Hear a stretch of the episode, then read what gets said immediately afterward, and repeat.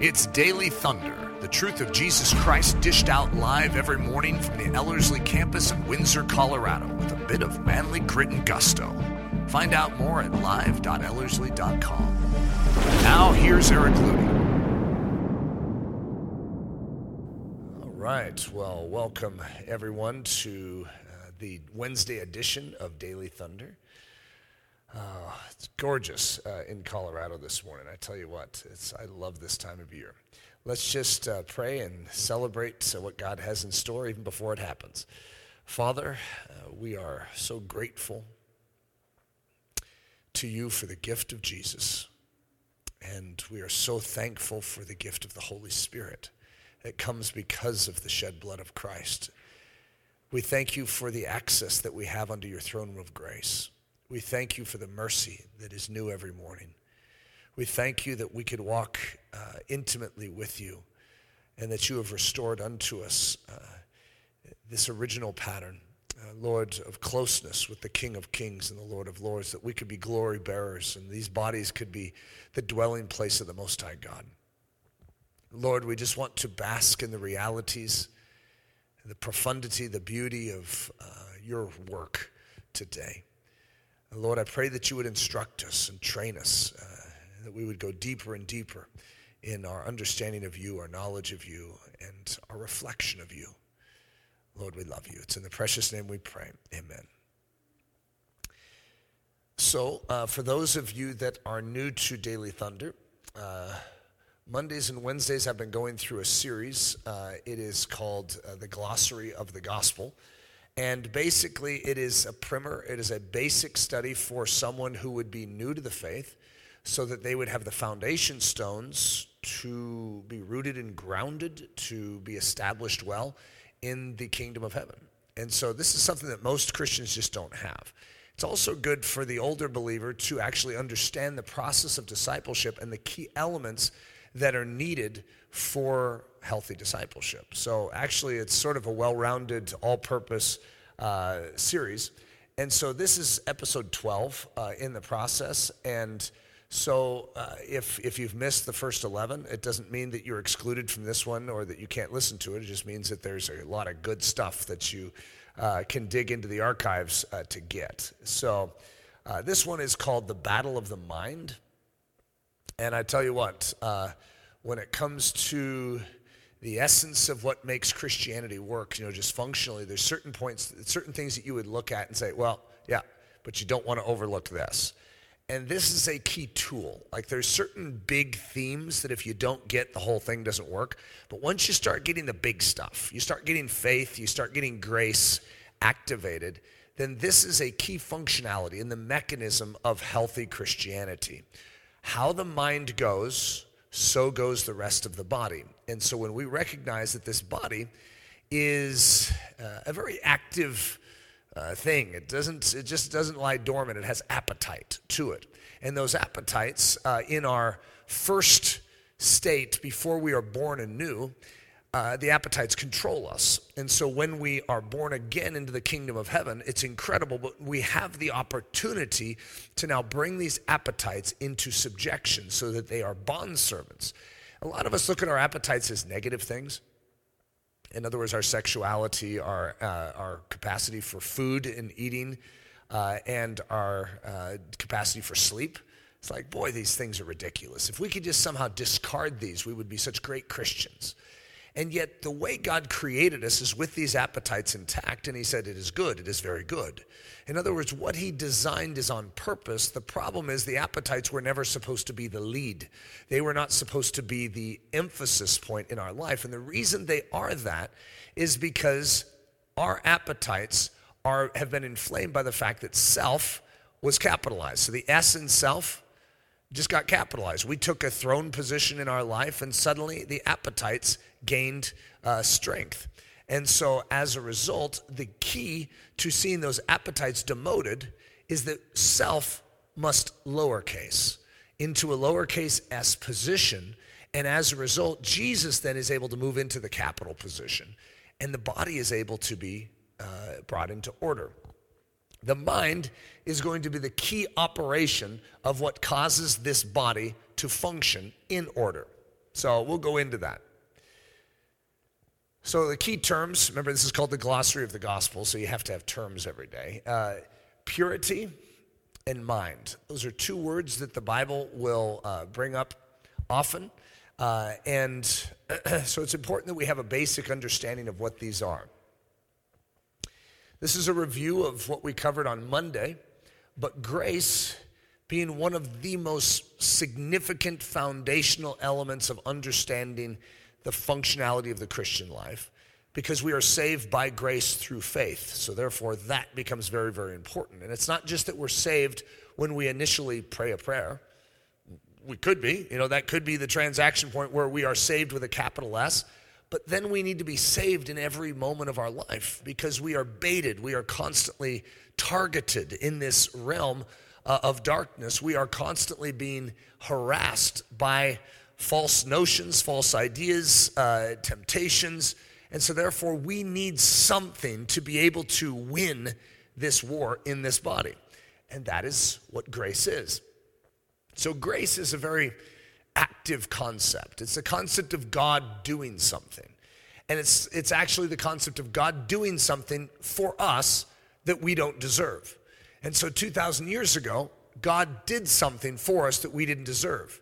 He gave us grace. Well, what is that? Well, it's His Son.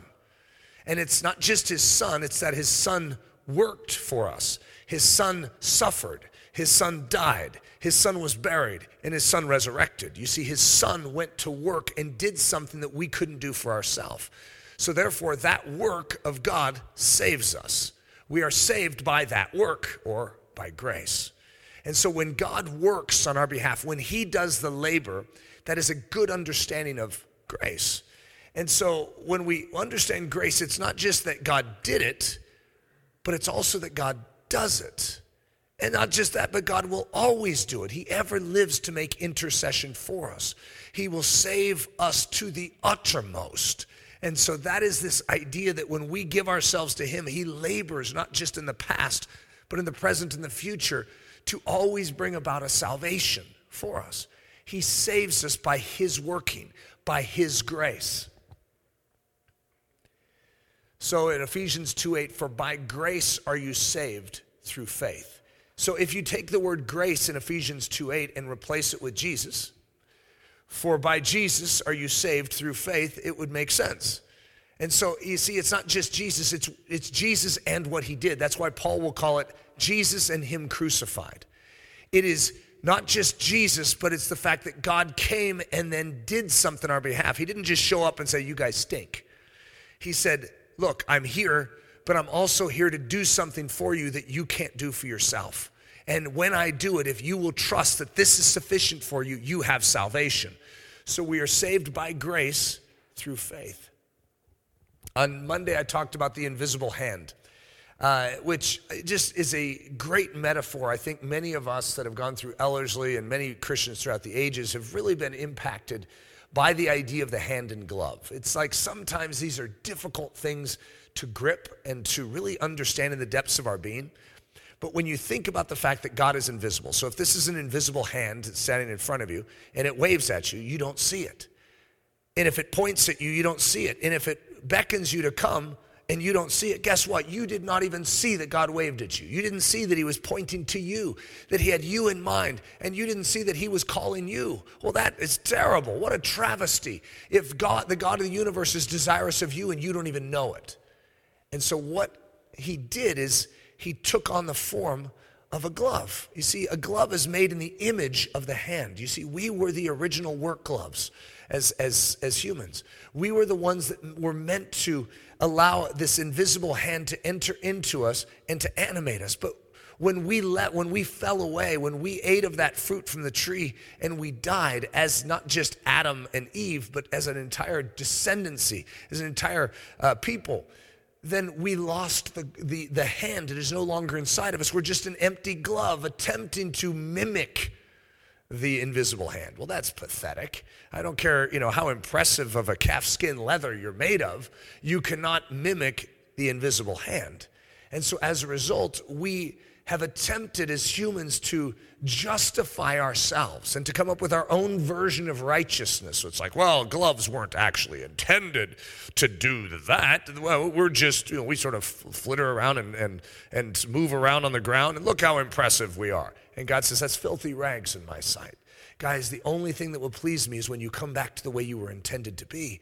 You must humble yourself and yield to this hand afresh. But when that hand enters into a glove, it's amazing, but the glove now expresses that which is invisible. So when we see Jesus, we're able to see the invisible hand. So when God waves in and through Jesus, we see it. When God points in and through Jesus, we see it. When God beckons in and through Jesus, we see it. And that which is invisible is now made visible. Jesus becomes the visible representation of the invisible God. It's an extraordinary thing called the mystery of godliness.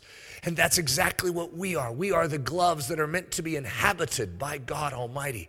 We are the ones in whom the hand rests so that by, via the Holy Spirit, that's actually what the indwelling of the Holy Spirit is all about. That's what grace is. This hand is the grace of God now working in us to produce a life that this glove in and of itself could never produce. It's extraordinary, profound, beautiful. And so the work glove is built to reveal the invisible hand that does it all. So that was a critical message that we had on Monday, which, you know, the theme and the key glossary term was grace. But what I want you to understand is that grace now needs an outflow. When that hand moves in, there is certain things that it needs to now exercise. It needs to begin to do. And we need to learn how to agree with the hand because we're the glove. And the glove can be rather stiff. You know, if you, uh, I don't know what it would be if you stuck that, the glove in some kind of mortar or glue and then took it out. It's like, yeah, it's still a glove and it could say, hey, come on in. But the hand, you know, is going to have a tough time getting all the way in. And even when it first gets in and breaks through all the stuff, it's like, have you ever had one of those gloves? It's just sort of, I don't know if it's, I'm trying to think of something that would firm up a glove, you know, but I've had those gloves. It's just like, just as firm as anything. You should get in, you're like, and you're trying to move it. That's sort of the way we are as, as humans. Is God has moved in, but we're a little stiff. And so God needs to warm us via his Holy Spirit. He needs to sanctify us. He needs to soften us and make us supple to his movements so that when God leads us and he says, go talk to that person, that we're quick to say, sure, as opposed to what we typically do is like, God, I, I can't talk. I don't know how to talk. You wouldn't want to use me. It's like, we're his chosen vessel. We're gloves that are meant to reveal that which is invisible. And when he's waving, we need to learn to wave. When he's pointing, we need to learn to point. And when he's beckoning, we need to learn to beckon. And that's just part of maturing in the Christian life. When we start, we're not very good at the obedience thing. And just like a little child, I mean, when Hudson uh, was uh, what, a few months old. And he started going mobile, dangerous time of life. Uh, every parent sort of, every parent is like hoping their child will be normal. So they're always very excited when they start crawling. And then at the same time, you're like, oh no, this is a disaster. Now they can go anywhere. And so you, you stick those little things over the, the sockets, you know, in the wall, the light, uh, I'm sorry, the, the power outlets, and you, you stick that in. And it's amazing, but a child will go straight to what they're not supposed to go to. It's like, don't, no, don't touch the power outlets. And then what is Hudson going after? He's like messing with those little things, trying to shock himself. I mean, what's the deal with that? That's the way many of us uh, have a tendency to be. Uh, and so uh, God has to warm us, He has to teach us obedience, He has to teach us dependency. And it's a beautiful process, it really is. It's called maturing in the faith. So, what I want to talk about today, remember our two glossary terms were purity and mind. And this mind, this word is uh, typically in the Greek, it's phroneo. And it's almost like you could define it as a set of glasses. It's the way in which you engage uh, in your thought life, in your attitude. So sometimes it could be translated attitude, it could be uh, paradigm. There's various things, but it's the, the framework in which you see life. But there is a very real process in which we actually interact with the world around us. And if you have a darkened mind, if you have an earthly mind, it really sullies everything else that God is trying to do. When you have a heavenly mind, or what we'll call the mind of Christ, the mind of the anointed Messiah, Jesus, where we could actually have his thoughts, his perspective, the way he would reason through something. Like, well, how would you have that? Well, that's the gift of God. To us. When we become the body of Christ, we're not just his hands and his feet, we're not just his heart, we're not just his mouthpiece. We also bear likeness in our thinking processes, in the way we look at things, in the way we ascertain things, in the way we discern things. We have the mind of Christ. It's an incredible thought. I, have uh, oftentimes thought about this, and it, I've, I've, applied it probably in ways that it maybe wasn't intended uh, to. But I remember when I was in school, uh, I was always one of those guys that I got decent grades, but I had buddies that were like valedictorian. So it always made me feel a little lesser. Like this one guy I had in my life, Brian, the guy didn't even need to study. He just, everything he read, he remembered. I mean, it was the, the biggest cheater you've ever think. He wasn't cheating, but that's the way I felt. It's like, hey, that's unfair in life, God, that Brian has this photographic memory and he, he even knows where in the book it is. Oh, it's page 42. And he can tell you where on the page it is and he can quote it. It's like, what? That is ridiculous. It takes me hours to study this stuff. And then Brian still gets a higher grade than me after I spend hours. And so you have to recognize my, perspe- my perspective in it was my comparison with Brian. I had a few other buddies that I, I don't know what, I hung out with the, uh, obviously, a very smart crowd here. And I, I didn't feel very smart. And I remember that really bothered me at a certain point in life because when I was in junior high, I sabotaged my intelligence because I didn't want to be intelligent. As I know it sounds funny. But I was so far ahead in spelling above everyone. I was like level 21, and everyone else was like level three or four. And there was one other girl that was like up there in the 18s. I was like this bizarre prodigy when it came to spelling. And I didn't like that at all. So everyone sort of made fun of me because I was uh, good at spelling. I didn't want to be good at spelling. And so I actually started answering things wrong so I could feel normal. So you have to realize that happened in, I usually call it capsizing my intelligence. Then when I got to high school, I wanted to be smart again. and so I, I entered into this season where I recognized that okay, I have a I have a decent mind. Okay, I'm not going to complain about the mind I got. You know, we could all look at the way we got dealt something in life, and we could complain about it, or we could say I have this nose or I have these ears. You know, and with my mind, it's like, okay, I have a decent mind, but there are minds that are so superior to mine. Mine, I have to work so hard. I have to work so hard to hold on to things. I have to work so hard to focus on things. Other people, it's just like they seem like it just comes easier to them. So I remember having the thought if I have the mind of Christ, wait a minute, this is like better than Brian's mind.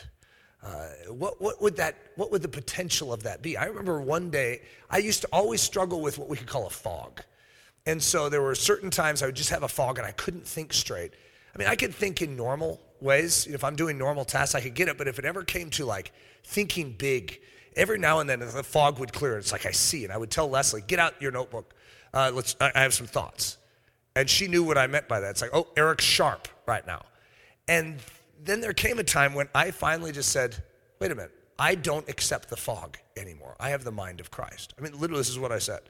And I didn't accept the fog anymore, and the fog left.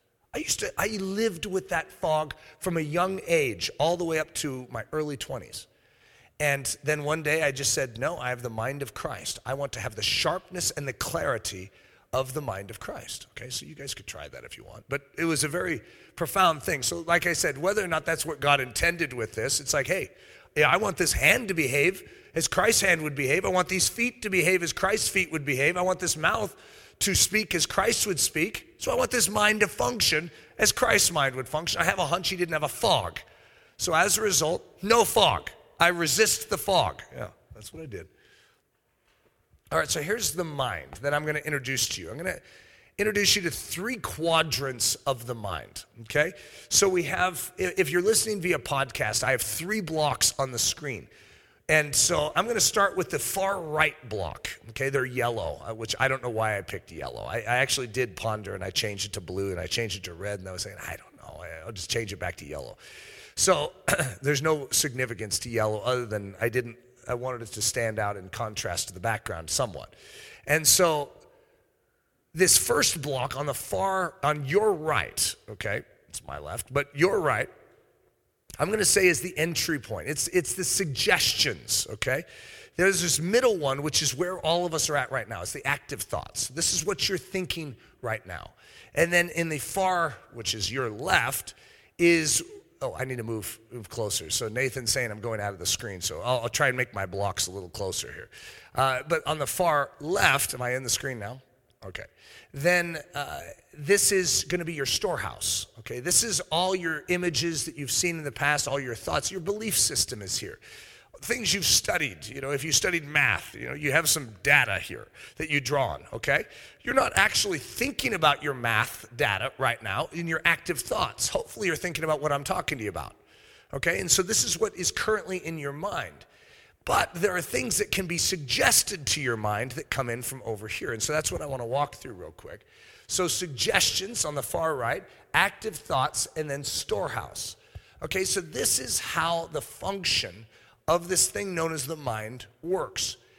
And how the mind goes defines how the rest of the body goes. So, as a Christian, we want to know how to keep the mind. Christ has given us access to his version of holding a mind and having a mind, processing in a mind. However, many of us default to our old version of using a mind, okay? So I'm going to introduce you to what we'll call the all important door. Now, that is between the suggestions on the far right and the active thoughts in the middle. And that door, for many of us, is oftentimes left open or unlocked. And there is our problem right there. You see, there's going to be all sorts of nonsense that is going to be suggested to your mind. Okay? Now, what are some different things that can be suggested to our mind? Like, where are these different sources that suggestions could come from. Uh, the devil is one of them, okay? He loves to suggest thoughts to us. You know that there are also people on this earth that the devil gets inside and they have a tendency to love to make suggestions and input into our life as well. Like, for instance, television, movies. You see, these are things that can create suggestion, images, and different things that want to enter into our active thoughts, okay?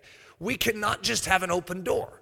When you have an open door, all sorts of nonsense comes cascading in. And when nonsense, dirty stuff, junk, and dark stuff comes into the active thoughts, you know that it doesn't just uh, mess up your active thoughts, but it enters your storehouse. It's like poison into your pantry.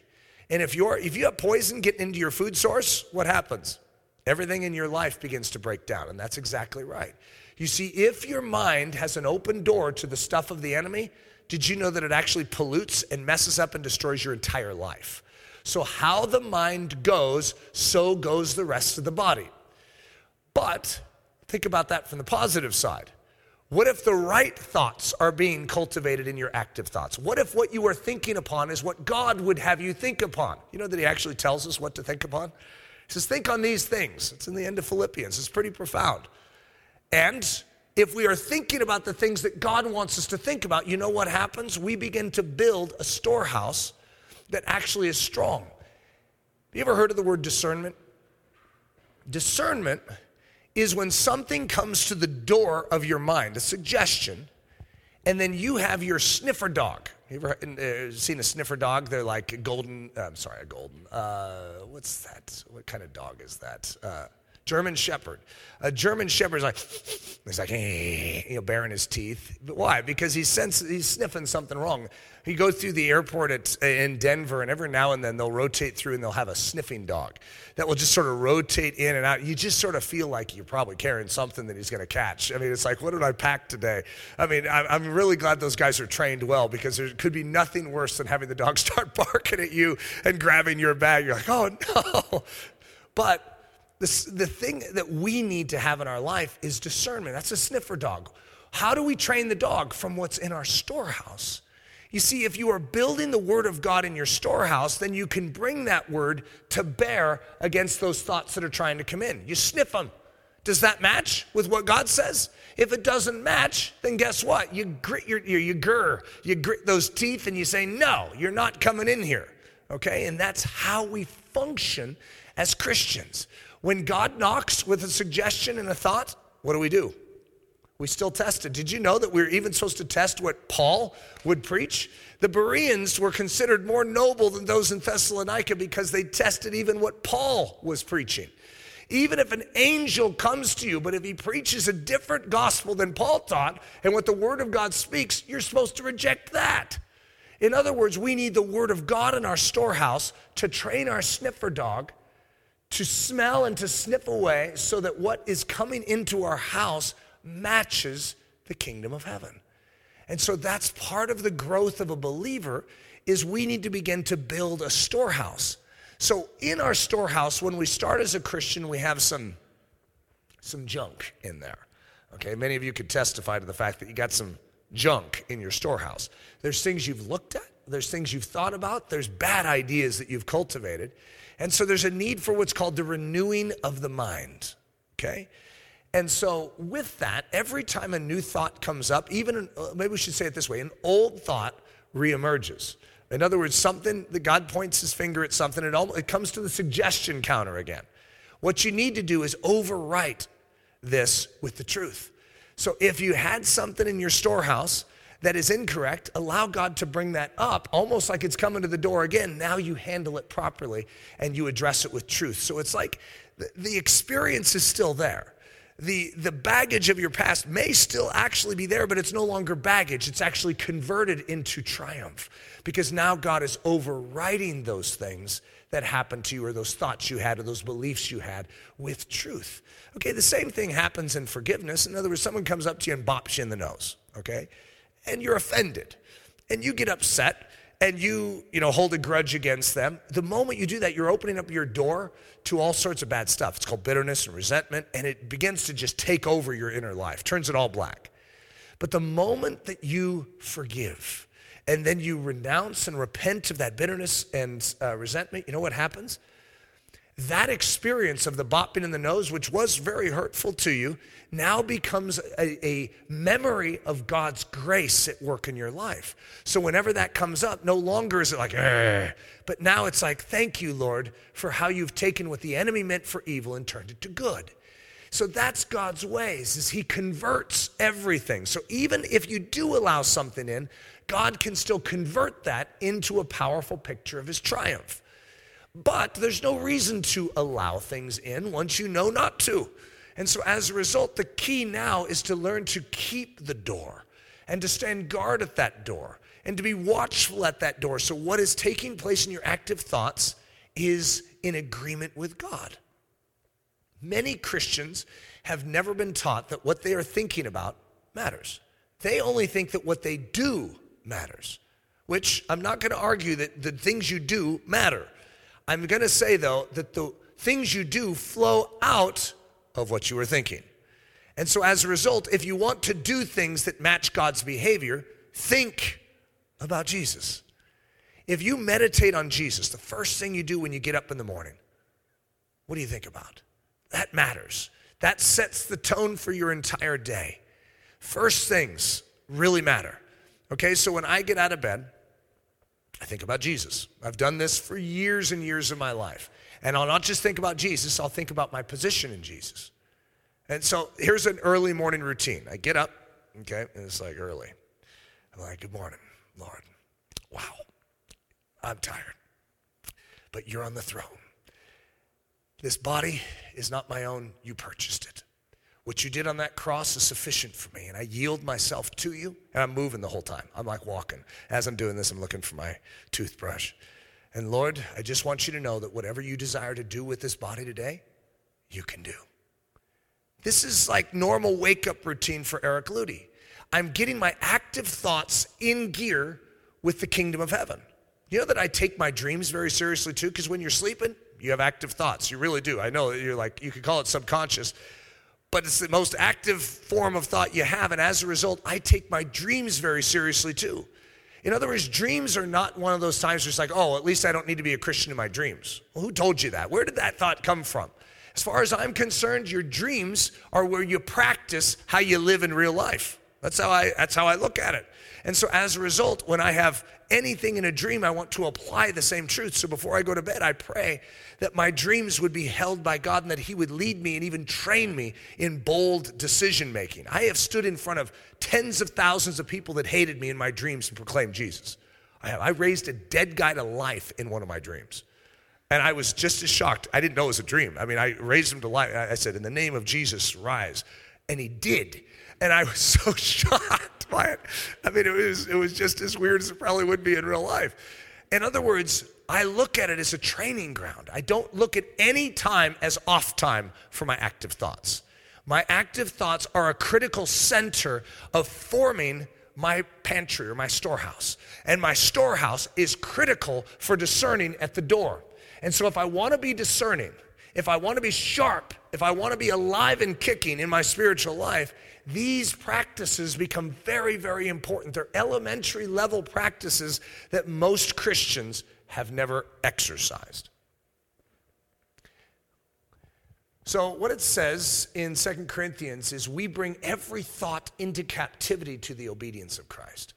In other words, there isn't one thought that we are not guarded over that we just have open door policy. You know, open door policy may be great in hospitality concepts. You know, in other words, you have different models for how people have their home. And it's like you can say, hey, you're always welcome here. Well, that's not necessarily a bad thing, right? But it is in this house, known as the human body. In other words, in this house, you don't just say to every thought out there, you're welcome. You're welcome to traipse into my house and stick your muddy boots on my coffee table anytime you want. No, actually, we have the exact opposite. The only things allowed in here are that those things that match with the kingdom of heaven. I scrutinize at the door every single thought to measure it against the truth of Christ. And if it would dare attempt to compromise the truth of Christ, I say, no, you are not welcome. I take it captive to the will of Christ Jesus. So, Paul, in speaking to Timothy, he gives a very simple statement keep thyself pure. Now, it sounds so easy, right? But how does purity work? A lot of people have these notions of purity, but what I just described to you is the essence of how purity works. Purity means something that is unmixed, it's untainted. So, what, and when I was talking about the active thoughts, I'm saying let's keep our active thoughts clean of all that is not like Christ. That is what's called a pure mind. Okay, and it isn't just a, a lot of people think purity is just in the realm of like guy girl stuff. Mm, well, that is a big part of it, but purity has to do with the cleanliness or the agreement of your thoughts with the kingdom of heaven. It's unmixed. There is nothing in your thoughts that is, is contrary to the kingdom of heaven. So you are maintaining a purity. Now, what will happen is the rest of your body then maintains a purity when your thoughts maintain a purity. If there's a bad image out there that you shouldn't be looking at, but you look at it anyways, you bring it into your active thoughts.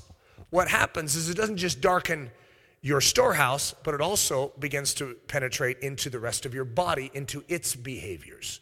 And so, as a result, the way the mind goes defines the rest of the body. The appetites are awakened and given power over you when you become subservient in your mind. When you maintain the mind by the power and the grace of Christ, guess what? Then you are able to bring the rest of the body into subjection. The appetites are under as opposed to over. There's nothing wrong with appetites. That's how I started. There's nothing wrong with the fact that you need to sleep. It's just that your sleep should not control you. Your sleep should actually be a servant to God's agenda in your life. But guess what? God loves to give you sleep. It's just that your sleep shouldn't control you. You know those people that sleep all day long? And they just, oh, yeah, I'm just so tired. You know that if you're disciplined in your sleep, do you know that you have, you have more energy in the day? It's weird. But if you're disciplined, if you're undisciplined in your sleep, did you know that you're more tired throughout the day? It, you think that you're gonna, if you sleep 12 hours, you know that you're more tired during the day? Weird. Doesn't even make sense, right? You're not sharp. Your active mind is actually given over. Your body is becoming sluggish. The fact that you are sensual means is not a bad thing. You have a nervous system, you're created as men or women. Not a bad thing. It's actually on purpose by God, but that dimension of you should not control you. And the same is true with food. In other words, the fact that you have an appetite for food is not bad. It's just that your appetite should not lead. And so as a result, everything that is happening at that door becomes very, very important to what is happening in the active thoughts. If your active thoughts are good, guess what? Your storehouse is going to be renewed. And when your storehouse becomes healthy and strong and built on the Word of God, now you're a strong Christian. You really are. That is the definition of a strong Christian right there because what's happening in the rest of their body, in the rest of their lifestyle, is actually strong. All right. Key exercises of the week. So, with each one of these glossary of the gospel messages, I, I give a key exercise. And I, I, I've said this every time that I probably need to have a summary of all of them. But every single time I forget to do that. So now we're 12 times in and I've forgotten to do it every single time.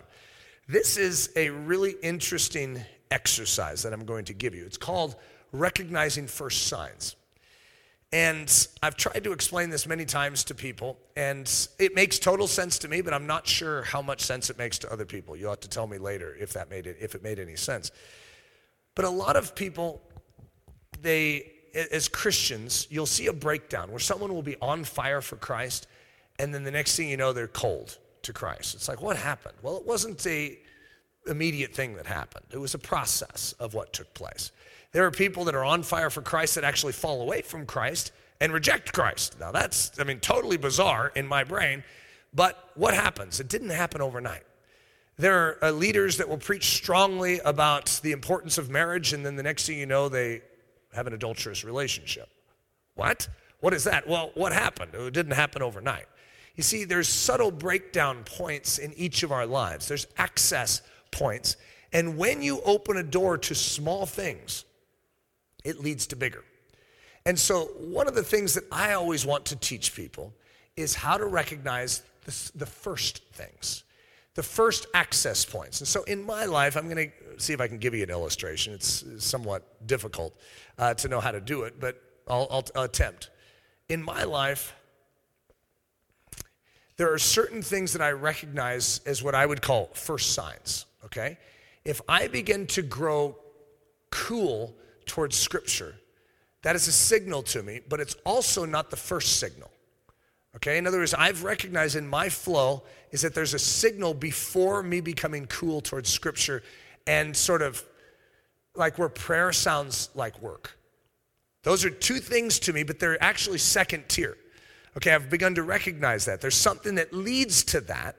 But when I become cool to Scripture and cool and sort of uh, uninterested in prayer, what that can lead to is that I can become warm to the things of the world and I become fascinated in like sports is my classic. Okay, it's like oh, I really would like to know what's going on here. It's just an interesting flow.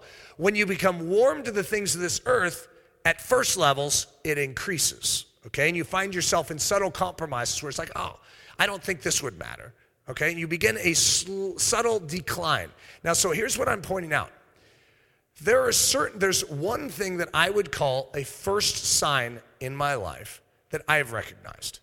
And it's the first sign that then leads to a coolness towards the things of God, okay? And so, what is that? I'm going to call it frustration. For me, okay? I have no idea if this is the same for everyone. But when I start to be frustrated, now it immediately triggers. And I'm like, okay, God, what's going on? What, I, what did I do? And oftentimes there's something in my life that I did or I allowed in, okay? And it could just be a, like a, an open window. It doesn't have to be a vast thing. It could be a little open window that's letting in a draft. It's like negative 10 degrees outside and I'm trying to keep it at 70 in the house.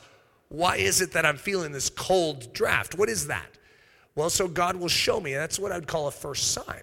Now, what if I ignore that open window? what's going to happen? Well, my heating bill is going to go off the charts, right? So there's certain effects and breakdown points that are going to begin if I ignore the initial draft. So for us as Christians, I want you to begin to ask God to explain to you first signs. There are different things that actually lead to greater compromises, And if you were to keep progressing in the, in the trajectory that I was saying, if I did this and then I did this, and, and if I keep ignoring, you know that Eric can become a really bad guy in not much time. In other words, all of us have the potential to return as a dog to vomit. We really can, which is why God has given us grace and He's given us, you know, one of the fruits of the Spirit is, is what's called self control uh, in, in the list of, of nine, right? but another translation would call it temperance. And that's because it's a hard word to describe. Temperance is like temperate means it stays the same temperature. Okay? So what temperance is is when you get too hot towards the world it goes eh, eh, eh. when you get too cold towards God it goes eh, eh, eh. it keeps you and this is actually what the Holy Spirit will do for you. But you have to listen to it. So when that alarm starts to go off, are you listening?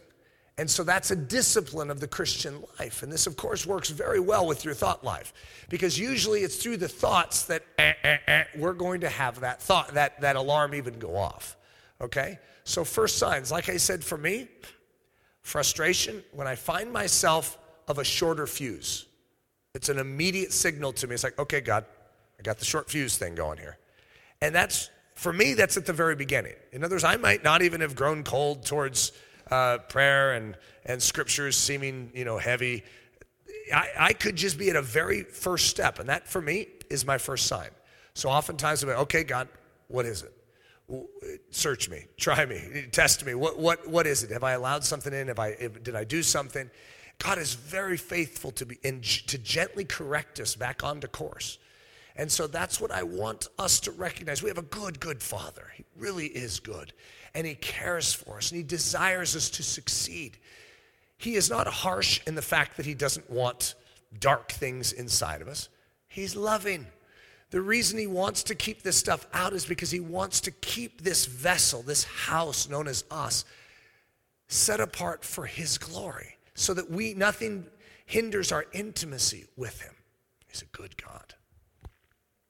All right, let's pray. Father, Thank you. Thank you for your truth. Thank you for your message this morning. Lord, I pray that it would sink deep and that we would catch it, that we would recognize what this means to us practically and personally, that we would not take it lightly, that our active thoughts matter to you, that what is being presented in the door and knocking on our life needs to be addressed and sniffed and discerned. Lord Jesus, teach us how to keep the door of our mind. For your glory, honor, and praise, we love you. Amen. Daily Thunder is a production of Ellerslie Discipleship Training and the Bravehearted Media Group. At Ellerslie, we are laboring to rouse the Church of Jesus Christ out of its lethargy and see it once again gain the stride of the Spirit emboldened and brave. The Daily Thunder video stream can be watched live daily at 8:15 a.m. Mountain Time, Monday through Saturday, and 7:15 a.m. on Sunday mornings. Join us at live.ellerslie.com. Please consider booking a stopover at the lovely Ellerslie campus at the foot of the majestic Rocky Mountains for one day, one week, one semester, or for an entire season. We hope to see you someday soon live and in person. Thanks for listening.